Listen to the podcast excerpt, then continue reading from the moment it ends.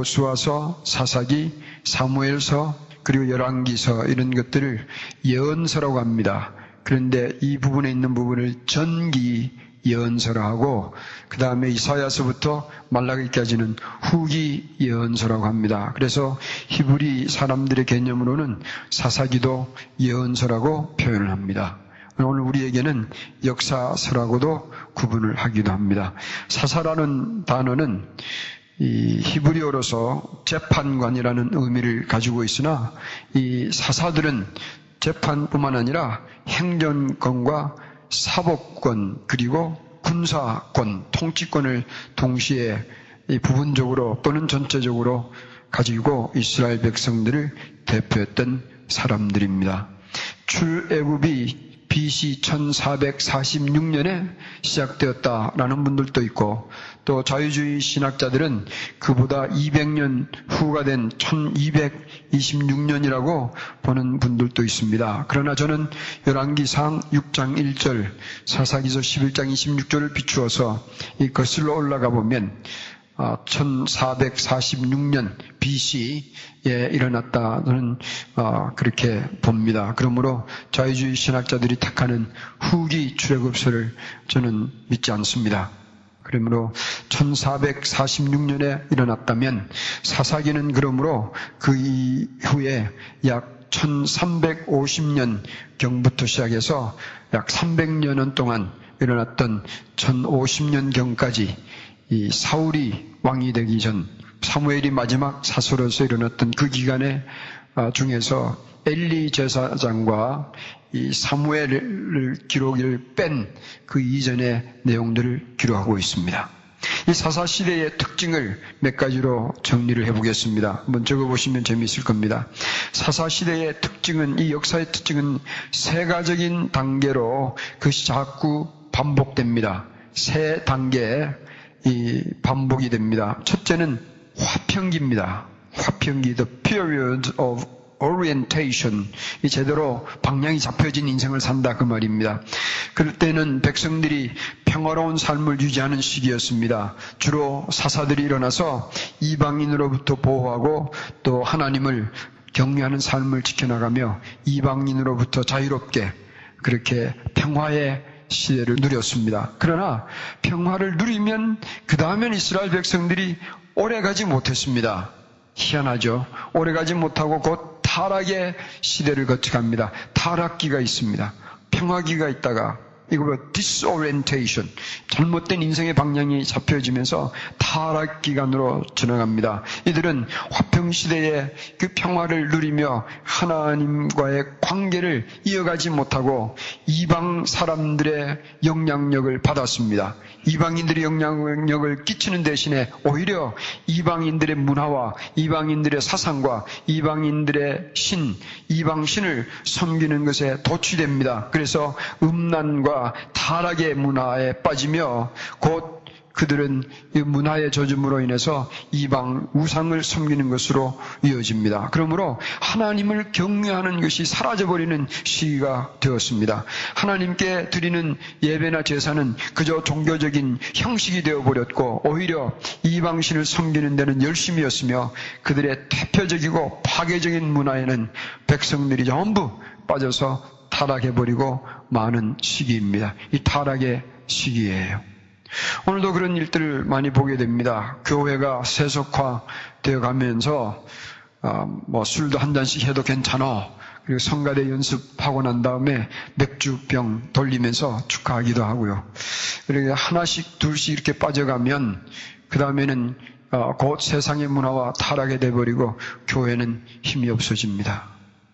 그러다가 이상한 일들이 막 일어나는 거죠. 어, 이런 타락의 시기가 빠지면 이 타락 이스라엘 백성들이 타락에 빠진다는 것은 곧 이방 사람들과 함께 이 자리를 같이 하고 같이 생활했다 그 말입니다. 그러다 보니까 이방 사람들이 그때는 환영하지만 곧 이방 사람들이 이 이스라엘 백성들을 억누르기 시작합니다. 이 타락하게 되면 이방 사람들을 억누르게 됩니다. 그래서 이 기간 동안에 이스라엘 백성들은 고통을 많이 당합니다. 그러니까 이방 사람들과 손을 잡으면 저 사람들이 처음에는 친구가 되어주지만 나중에 결국은 이방인들이 이 하나님의 백성을 종으로 삼고 그들의 손 안에 잡고 억압을 하였습니다. 곡물도 탈취하고 비인간적인 대우를 당하며 그들의 군사적 속국이 되어서 고통을 당합니다.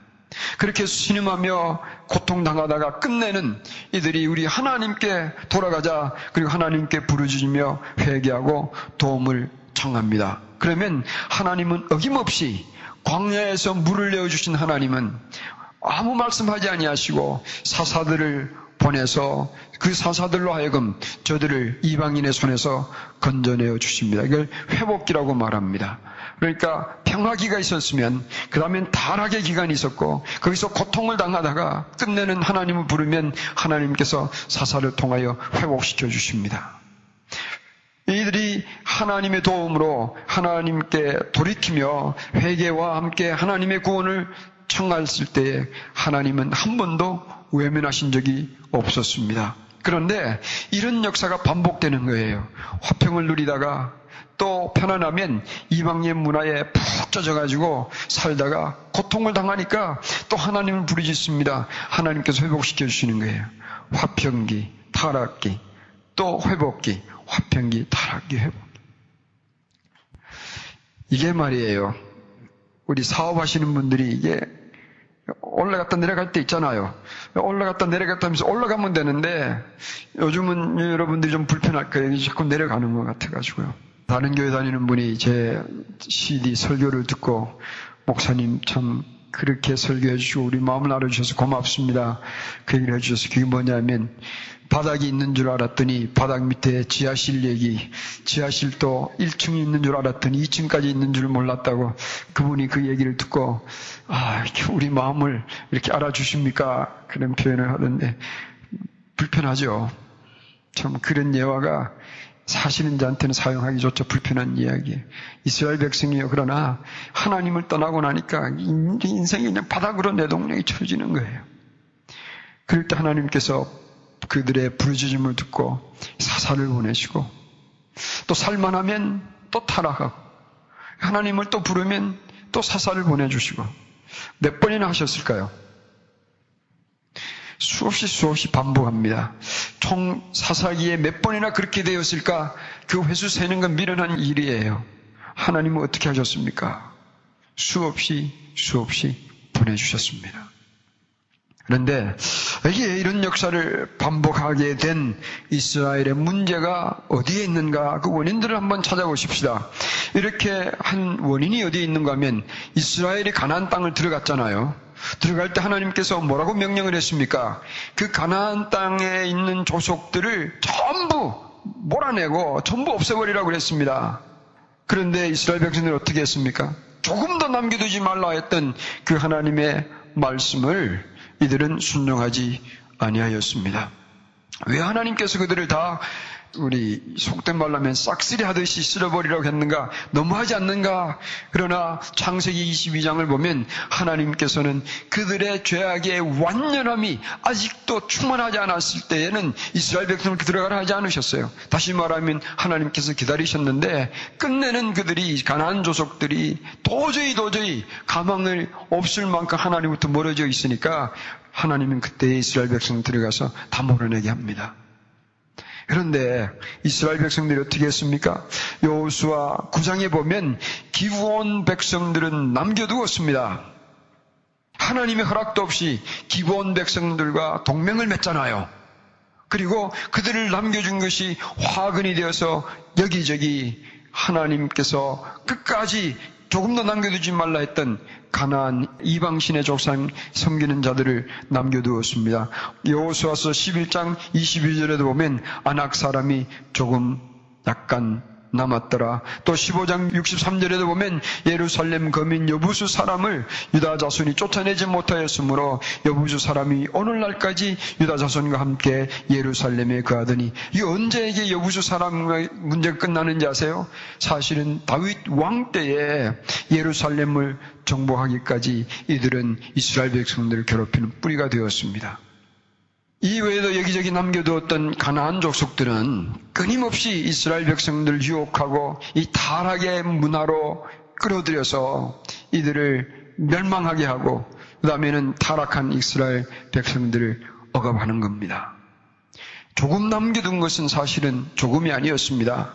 이것은 누르기 온 뭐라고 그럽니까 떡덩이 이 반죽을 전부 퍼져 들어가듯이 조금 남겨준 이들의 타락의 문화, 이방신을 섬기는 문화가 작은 것 같았고 별것 아닌 것 같았는데 온 백성들을 타락하게 만들며 패망의 길로 빠져들게 하기에는 충분하였습니다.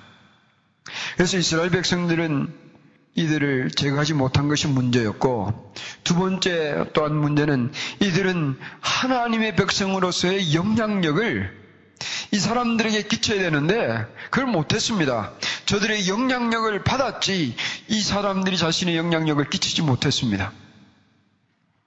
그만큼 이스라엘 백성들은 어, 하나님을 아는 데에 연약했다고 볼 수가 있겠습니다. 뿐만 아니라 그들은 왜 존재하는가 그들의 존재의 의미를 파악하지 못했습니다. 그냥 그 땅에서 잘 살고 잘 먹고 잘 사는 것이 아니었습니다. 하나님께서 아브라함을 통해 자손을 부를 때 어떻게 했습니까? 너로 인하여 그래 너의 후손을 인하여 땅에 있는 모든 열방이 복을 받으리라 복을 주는 백성이 되어야 되는데 망해가는 백성들로부터 망하는 길을 배웠으니 이게 문제거리였습니다. 아니, 사사기에서 이 전체적으로 이제 그림을 그려보는 거예요. 우리가 사사기 전체에서 배울 수 있는 큰 교훈 몇 가지를 한번 정리하고 다음 주부터 우리 사사기 내용을 들어가 보겠습니다. 사사기를 들어가 보면 참 지저분한 얘기도 많은 것 같지만 사실은 우리의 모습을 들여다보는 것 같습니다. 그런데 사사기를 통해서 우리가 배울 수 있는 교훈을 몇 가지로 정리할 테니까 오늘 우리와 무관하지 않습니다. 첫째는 죄악의 영향력을 우리는 이해해야 합니다. 죄의 영향력을 이해해야 합니다. 죄는 여러분 절대로 경험할 것이 되지 못합니다. 한번 경험해 보고 그 다음에는 얼마나 나쁜지 아니까 좀 떠나봐야지. 그럼 말이 안 되는 이야기예요. 무슨 얘기냐면 작은 용납이 이건 별거 아닌 것 같지만 사실은 무서운 결과를 낳게 됩니다. 죄의 한 번의 경험은 죄를 향한 또 다른 갈증을 우리에게 일으킵니다. 그 갈증을 우리는 거부하기가는 너무 부족한 우리들이에요. 그것은 죄는 장성하게 되어 있습니다. 어떤 죄들은 경험하면 자꾸 자라게 되어 있습니다. 이 장성하게 되어 있어요. 죄가 장성한 즉 뭐가 됩니까? 이 사망이 올 만큼 죄는 영향력이 무섭습니다. 죄는 여러분 절대로 수동적이지 않아요. 죄는 절대로 수동적이지 않아요. 죄는 굉장히 능동적인 유혹력이 있습니다. 그래서 조금 맛보는 그 순간부터 그 영향력 안으로 우리 인간은 들어가게 되어 있습니다. 저희 학교에 교수 중에 그 딸이 너무 착했습니다. 그리고 믿음도 좋고 아, 아이도 참 이뻤어요. 그런데 저희 학교에서 다니다가 뜻이 있어 Dallas Baptist University 우리 이상은 전도사님 졸업했던 그 학교를 다니며 이 선교사가 되겠다고 작정을 하고 다니다가 달라스에서 이 심장에 이 바이러스도 들어가는가 봐요. 심장 바이러스가 걸려서 갑자기 병원에 입원하더니 일주일도 안 돼서 부름을 받았습니다. 그러니까 이제 21살 된 이 딸이 그렇게 부름을 받으니까 우리 학교에서도 충격을 받았고요. 또 그 교수 내에도 너무너무 아파했습니다. 근데 그분들과 그 아이를 위해서 이렇게 기도하는데 이런 마음이 저한테 들었습니다. 그 청년이 일찍 부름받은 것은 우리가 볼 때는 아프고 섭섭하고 왜 이런 일이 있는가 싶지만 이런 마음을 지혜를 저한테 주셨어요. 무슨 얘기냐면 이 아이는 깨끗할 때에 하나님께서 너무 사랑하셔서 그가 죄의 흔적들이 쌓이기 전에 깨끗한 나이에 하나님이 불러주셨구나. 무슨지 아세요? 우리로 생각하면 너무 섭섭하죠. 뭐 시집도 가봐야 되고 말이 아이도 낳아봐야 되고 뭐 그런 생각을 하지만 그런데 저는 그런 생각이 들었어요. 깨끗할 때에 깨끗할 때에 이 목사는 왜 일찍 안 불러주셨는지 아세요? 이 목사를 만약에 하나님께서 20세 때 죽게 하셨으면요. 전 주님도 못 만나고 죽어야 되잖아요. 그 문제거리예요. 그러나 이 아이는 어릴 때부터 성실한 기독교 가정에서 예수님을 만나고 사랑하며 살다가 아직도 죄에 물들기 전에 하나님께서 그를 똑같은 때에 불러주셨어요. 그러니까 그 아이에게는 사실은 축복이에요. 그렇게 생각 안 드세요? 그런데 놀랍게도 그 얘기를 아, 전화를 걸었습니다. 그래서 그 교수하고 나누었더니 뜻밖의 그날 밤에 그 두 부부도 같은 의미의 깨달음이 있었던 거예요. 그래서 함께 감사했습니다. 그리고 그 장례식이 얼마나 은혜가 됐는지요. 왜냐하면 그 부모들이 울면서도 그런 은혜를 나누었습니다. 하나님께서 내 딸을 얼마나 사랑하셨으면 죄의 경험을 하기도 전 깨끗할 때에 불러주셨는 것이 감사한지 알 수 없습니다. 그러면서 우리가 우리 딸을 미스해서 슬플 때도 그리울 때도 있겠지만 우리의 딸을 생각하면 참 감사합니다. 여러분, 죄의 영향력은 굉장한 겁니다. 우리가 이 세상에서 살면서 죄의 맛을 조금 보면요. 그것이 조금이 아니라요.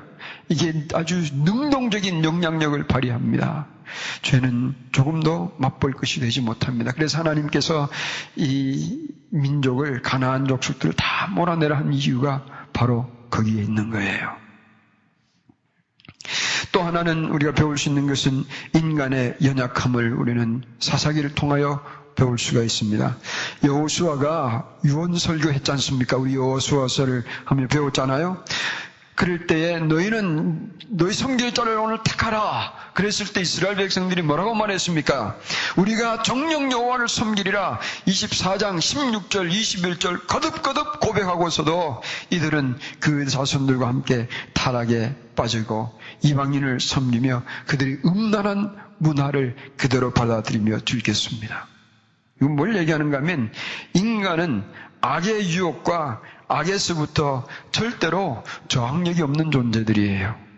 이거를 굳이 칼빈의 그 교리 중에 total depravity, 인간의 전적 타락이라는 단어를 쓰지 않아도 여러분과 저 이해하지 않습니까? 우린 죄에는 너무 연약한 존재들이에요. 그러므로 우리는 아십시다. 절대로 우리는 너무 자신할 게 못 됩니다. 아, 나는 아니야! 이렇게 자신할 사람은 아무도 없습니다. 그러므로 우리는 조심해서 죄의 맛을 보는 것으로 우리의 걸음을 옮길 것이 되지 못합니다. 요즘 무서운 건 말이에요.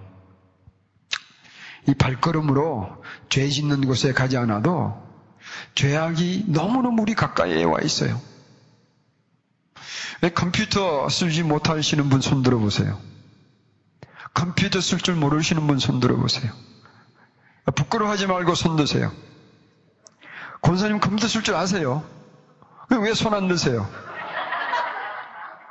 아, 맨, 그래요. 예. 부끄러워하지 마시고요. 손 내리세요. 컴퓨터 쓸 줄 모르는 것이 큰 축복인 줄 아시길 바랍니다.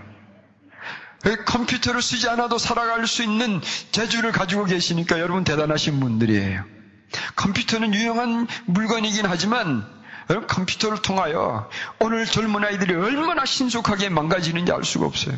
그 조그만 케이블을 통해서 온갖 죄악의 모양들이요 젊은이들의 삶을 파고들고 있어요. 이것 때문에 오늘 망해가는 사람들이 얼마나 많은지 몰라요. 젊은이들뿐만 아니에요. 한국에는요 이것 때문에 지금 난리예요. 근데 정부는 그 손을 댈 수가 없습니다. 여러분 우리는 너무 약해요. 죄악에는 너무 약해요. 뿐만 아니라 TV 없는 집이 없을 것 같습니다. TV 없는 분 계세요, 집에? 손 들어보세요. 아무도 없네. 제 손 들고 있잖아요. 우리 집에 TV 없어요. 롱베드 TV 스크린 있는데 케이블 연결이 안 됐으니까 틀어봐야 눈만 자욱히 내려요. TV 안 보면 죽을 것 같지만 안 죽습니다. 뉴스는요, 다른 사람들이 다 전해주더라고요. 한국에 뭐 어떻게 됐는지, 누가 어떻게 됐는지 다른 사람들이 다 전해주더라고요. 근데 여러분, TV를 통해서 우리의 시간과 우리의 마음을 얼마나 많이 빼앗아 갑니까? 그 저는 모르겠는데 한국에는 그 불륜의 영화들이 그렇게 많다며요. 그렇게 미화된다며요. 한국에는 한때 조폭이 얼마나 미화됐습니까? 조족폭력이 미화될 수 없는 것들이 미화되고 있는 이때예요. 그걸 멍하니 쳐다보고요. 듣고 있으면 마음들이 그렇게 변해가는 거예요. 이 세상 노래는 어떻습니까? 아직도 여러분 이 세속적인 노래 듣고 계시는 분은요 다 부셔버리고 버리세요. 세상의 노래 들어서 유익할 게 없습니다. 우리를 얼마나 센티멘탈하게 만드는가 싶으지만 우리 아주 디프레션을 몰고 가는 거예요. 거기는 진리가 없잖아요. 그 뭐 사랑 노래 불러봐야 거기는 참 사랑이 아니기 때문에 우리를 너무 쓸쓸하게 만들어요. 우리를 너무 우울하게 만들어요. 이 세상의 문화 정말 조심하십시다. 저는 술, 담배를 안 하는 것이 좋다 생각합니다. 왜 그런가 하면 술, 담배 그 자체만으로는 우리가 신학적으로 또 따져봐야 되겠지만 한번 생각해 보십시다. 첫째는 건강적으로 담배를 퍽퍽 피워가지고 내게 주신 이 허파에다가 니코틴을 가득 채우는 거 그거 하나님께서 기뻐하시겠습니까? 기뻐하지 않죠. 술이요? 아, 약으로도 좀 드신다 그러지만 더 좋은 약이 없어서 꼭 술 마셔야 됩니까? 그 핑계예요. 그런데 술, 담배는 뭐를 피우고 뭐를 마시느냐면 세상의 문화, 그러니까 술과 담배로 연결된 문화를 피우고 문화를 마시는 거예요. 술, 담배 마시고 피워가며 제대로 된 신앙생활 하지 못합니다. 아마 여기 하시는 분 계시면 아마 여러분 하시면서도 괴로울 거예요. 끊어버리셔야 돼요. 그 문화를 끊지 않으면 이스라엘 백성들처럼요. 이거 업앤다운 이게 이어지는 거예요. 미련스럽게 자꾸 뒹구는 거예요. 한땐 좀 기분이 좋아가지고 하나님에게 좀 가까이 가는 것 같다가 돌아서면 또 어느 사이에 멀어져 있고 언제까지 우리 이런 신앙생활을 해야 되냐 이 말이죠. 사사기를 통하여 우리를 배워야 합니다. 그리고 또 하나 세 번째는 이 사사기를 통하여 하나님의 은혜가 얼마나 큰가. 이걸 배우게 됩니다. 여러분, 제가 이, 뭐, 이 설교를 하고 죄를 멀리 하자 그러지만 우리는 완벽하게 살지 못합니다. 그래서 늘 넘어집니다. 그리고 누가 날 유혹하지 않아도요, 내 안에 도스려 있는 이 죄악이 말이죠. 이게 우리를 괴롭히는 거예요. 자존심, 내 감정, 내 이기심, 야, 이 탐욕. 뭐 이런 것들이 말이죠. 아무리 누가 나를 건드리지 않고 유혹을 하지 않아도 그것이 내 속에서 꿈틀꿈틀 되는 거예요. 괜히 다른 사람이 잘 되면 미워지고요. 누가 칭찬을 받고 누가 이름이 났다 그러면 속에 부하가 생기고요. 뭐 얘기하자면 한이 없죠. 그런데 우리가 넘어지고 자빠질 때에 하나님께서 그런 우리를 걷어차며 야 이놈은 또 넘어졌구나 저로 가. 그리고 밀쳐버리지 아니하시고 하나님께서 우리가 그 가운데서 뒹굴며 주님 나 좀 살려주십시오. 손 내밀면 하나님께서 우리의 손을 떨쳐버리지 않으시고 손 내밀 그때그때마다 붙잡아 주세요. 건져주시고 alright 새로 시작해보자. 또 새로 시작해보자 이 은혜가 사사기에서 나오는 하나님의 끊임없는 은혜예요. 하나님께서 우리에게 은혜를 베푸신 것은 변함이 없습니다. 여러분 이거 꼭 기억하세요. 하나님께서 우리에게 은혜 베푸시는 데는 변함이 없습니다. 아무리 무서운 죄에 빠졌더라도 하나님께로 돌아서면 하나님은 언제든지 우리를 구해주실 준비를 하고 계세요. 변하는 건 누가 변하는지 아십니까? 우리가 변하는 거예요. 이 사사기를 보면 인간은 수없이 변하는데도 하나님은 변함없이 그 자리에 은혜의 자리를 지키고 계세요. 아들이 집을 나가도 어머니는 집을 지켜주잖아요. 그 아들 돌아올 때까지. 그런 마음으로 우리를 기다려주시는 하나님께서 이들이 도움을 구할 때는 어김없이 사사들을 보내주시는 건 하나님의 변함없는 은혜예요. 기억하십시다.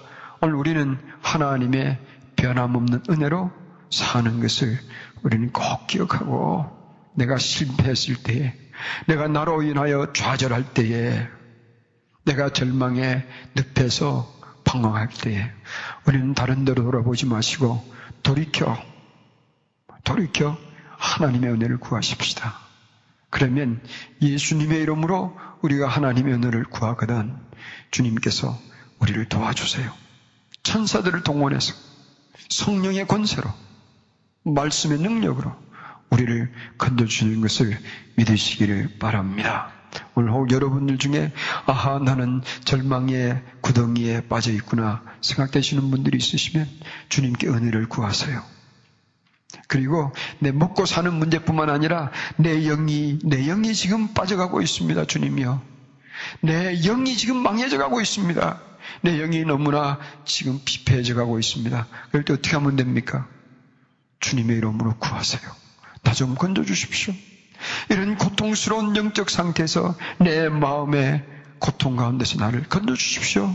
그러면 주님께서 반드시 도움의 손을 내밀어 도와주세요. 아멘. 그러므로 우리는 우리도 이, 이들과 변함이 없는 거예요. 뭐 큰 차이 없어요. 넘어졌다, 올라섰다, 넘어졌다. 그런데 우리는 네 번째로 영원한 나라에 대한 갈증이 좀 있어야 합니다. 언제까지 우리 이렇게 살아야 됩니까? 여기 이 땅에 우리 영원히 이렇게 살 수 없잖아요. 무엇에 대한 갈망이 있어야 되느냐면 이 영원한 나라에 대한 갈망이 우리에게 있어야 합니다. 어딥니까 그것이? 예수님이 다스리시는 그 천국에 이르기까지. 하루 자고 나면 뭘 생각하셔야 되면, 아이고, 또 하루 이거 늙어가는구나. 주름 또 하나 늘었네, 이거. 그러지 마시고, 천국에 가는 날이 하루 더 가까웠구나. 생각하세요. 무슨, 무슨 얘기인지 아시죠? 아이고, 또 오늘, 또 고난의 날이 하루가 더 있구나. 이렇게 생각하지 마시고, 천국 가는 날이 하루 더 가까웠구나. 이건요, 젊은 사람도 생각해야 합니다. 아시겠죠? 그래서 영원한 나라의 갈증을 우리에게 주는 것이 이 사사기입니다. 그래서 우리의 삶에서 악은 어떤 모양이라도 버리십시다.